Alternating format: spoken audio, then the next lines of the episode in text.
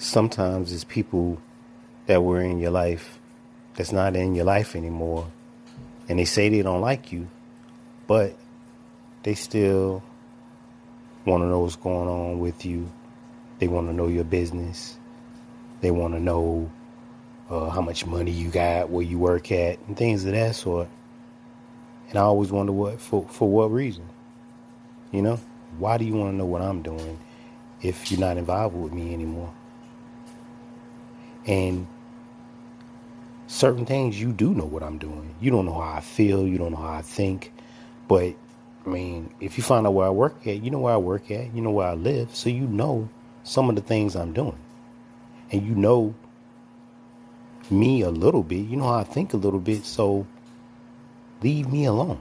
Move on, you know? Just that's how I would feel, you know, with people that just don't know how to let go. We don't if you don't like me anymore and you can't stand me and all this kind of stuff, why even bring me up? talk about me, ask about me, even wonder about me. Just leave me alone and let me go. That's how I feel about it.